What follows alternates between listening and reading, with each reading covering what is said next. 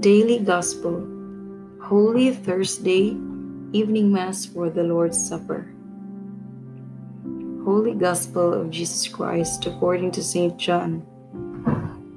Before the feast of Passover, Jesus knew that his hour had come to pass from this world to the Father. He loved his own in the world, and he loved them to the end. The evil had already induced Judas, son of Simon the Iscariot, had to hand him over.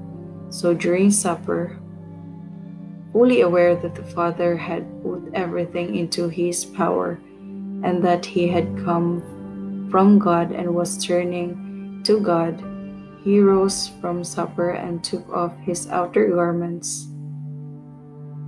He took a towel and tied it around his waist. Then he poured water into a basin and began to wash the disciples' feet and dry them with a towel around his waist. He came to Simon Peter, who said to him, "Master, are you going to wash my feet?" Jesus answered and said to him, "I am doing what I am doing, you do not understand now, but you will understand later."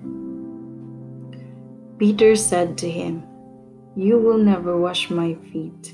Jesus answered, "Unless I wash you, you will have no inheritance with me." Simon Peter said to him, "Master, then not only my feet, but my hands and head as well."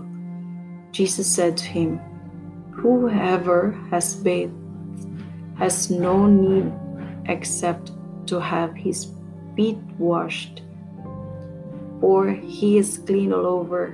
So you are clean, but not all." For he knew who would betray him. From this reason he said, "Not all of you are clean."